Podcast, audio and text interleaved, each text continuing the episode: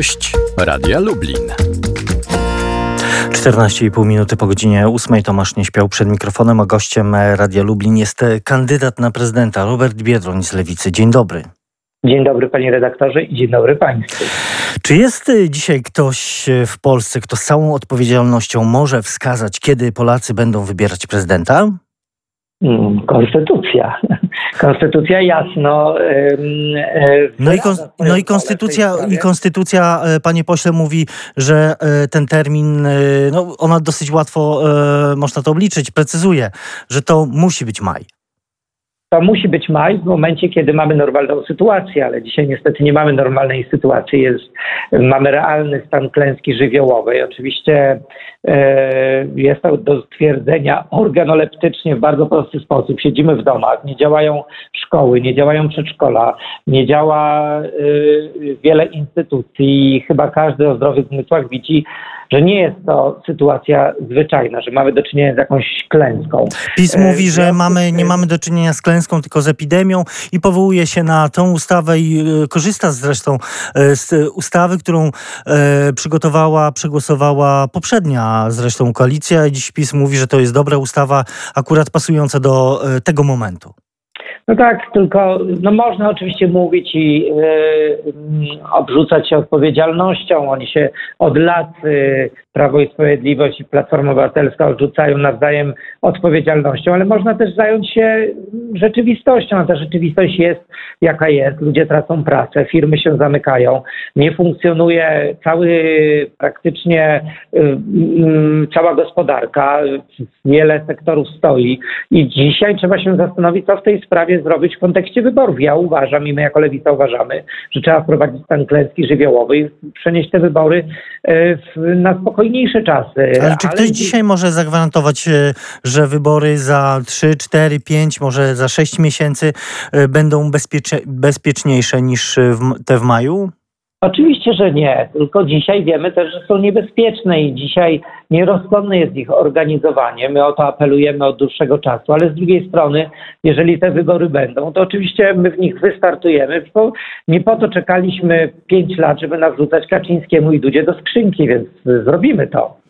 E, nie wszyscy mają e, taki, taki plan. E, no, wydawało się najpoważniejsza kandydatka z opozycji mówi, że będzie bojkotować te wybory. No, wiemy, jak to się odbija w sondażach wyborczych i właśnie do tych sondaży chciałem na, nawiązać 6,4% tyle osób chce na pana zagłosować w tych wyborach to jest sondaż y, Ibris na zlecenie y, Onetu. Y, prawie połowa respondentów deklaruje chęć głosowania na Andrzeja Dudę. No oczywiście, że wolałbym, żeby to był wynik bez tego przecinka, ale jest jak jest. Sytuacja nie jest normalna. Ludzie nie, nie, znają naszych programów. Przecież nie było w ogóle kampanii wyborczej.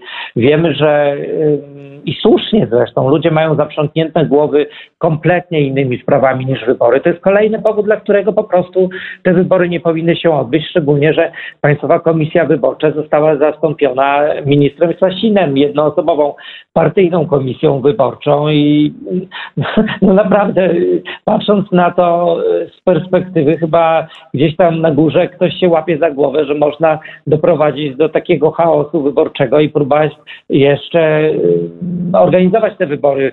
Przecież też nie wiemy w jakim terminie. Ja nie wiem, może pan redaktor wie, czy to będzie 10 maja, 17, 23 maja. My wszyscy zadają sobie to, to, to pytanie i e, tak jak zaczynaliśmy tę naszą rozmowę, e, chyba nikt nie jest w stanie dzisiaj e, tego z pełną odpowiedzialnością wskazać.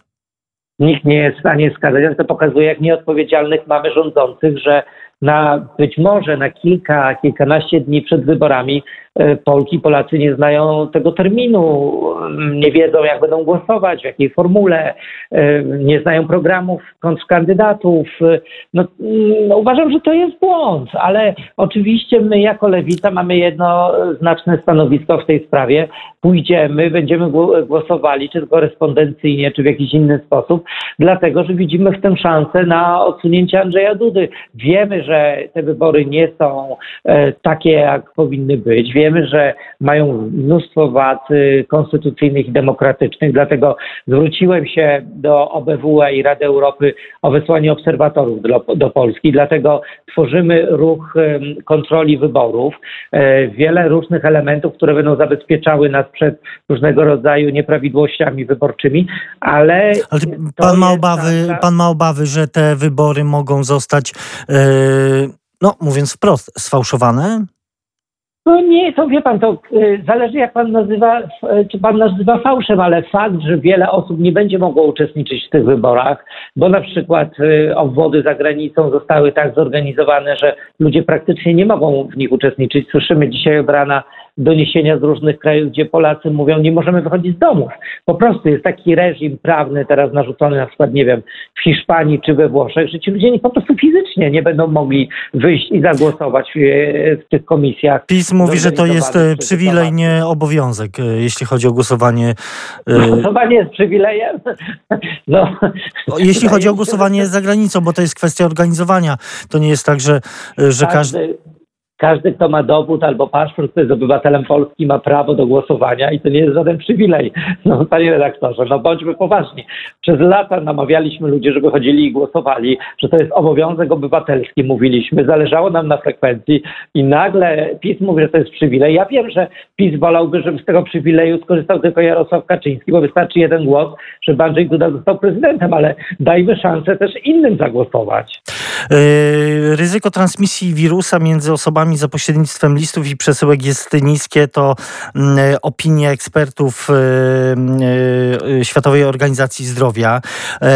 Część ekspertów naszych tutaj polskich mówi, że to głosowanie korespondencyjne jest bezpieczną formą przeprowadzenia wyborów. To może nie ma o co kruszyć kopii, panie pośle, i spróbować doprowadzić do tego, żeby te wybory się w sposób y, bezpieczny odbyły. Może y, nie tak komfortowy, jakbyśmy wszyscy chcieli, ale y, przeprowadzić te, te wybory w takiej ogólnonarodowej jednak zgodzie. Jest na to szansa, Pana zdaniem?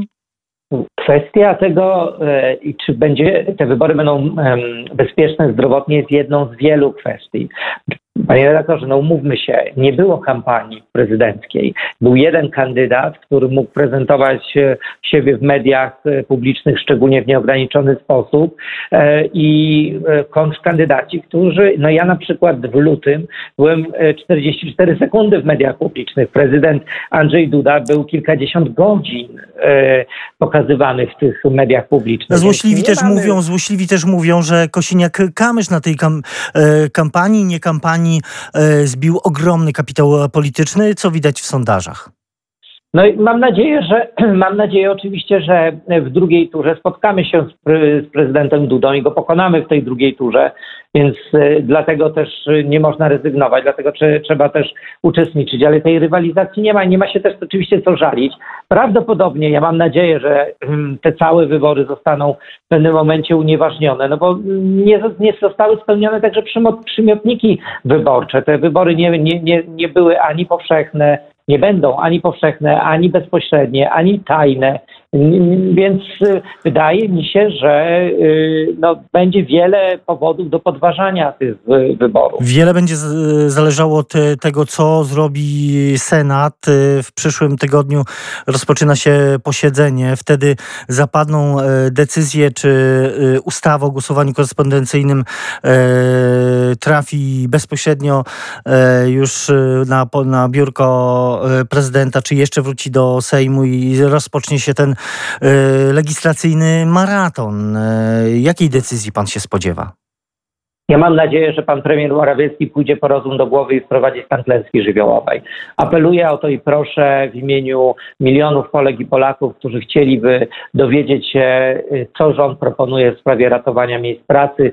Słyszałem, że nie najlepiej to wygląda także na Lubelszczyźnie.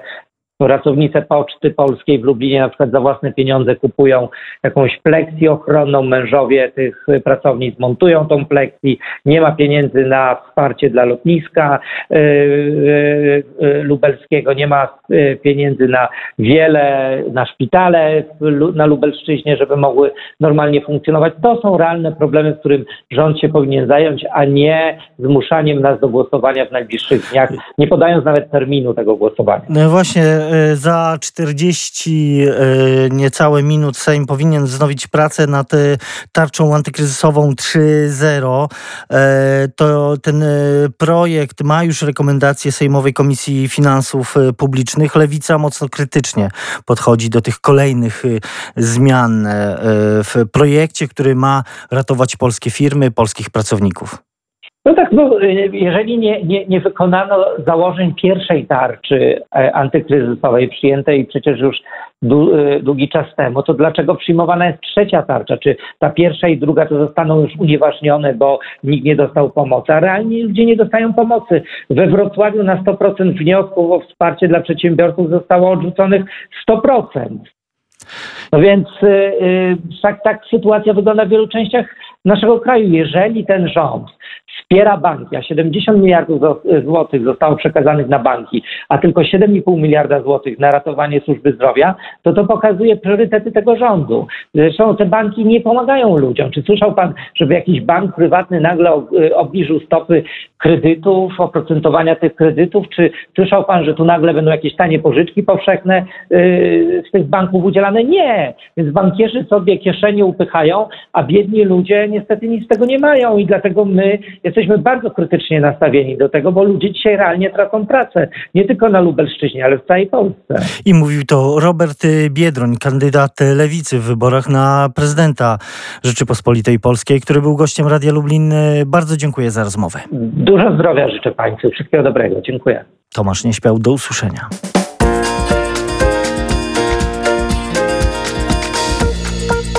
Gość Radia Lublin.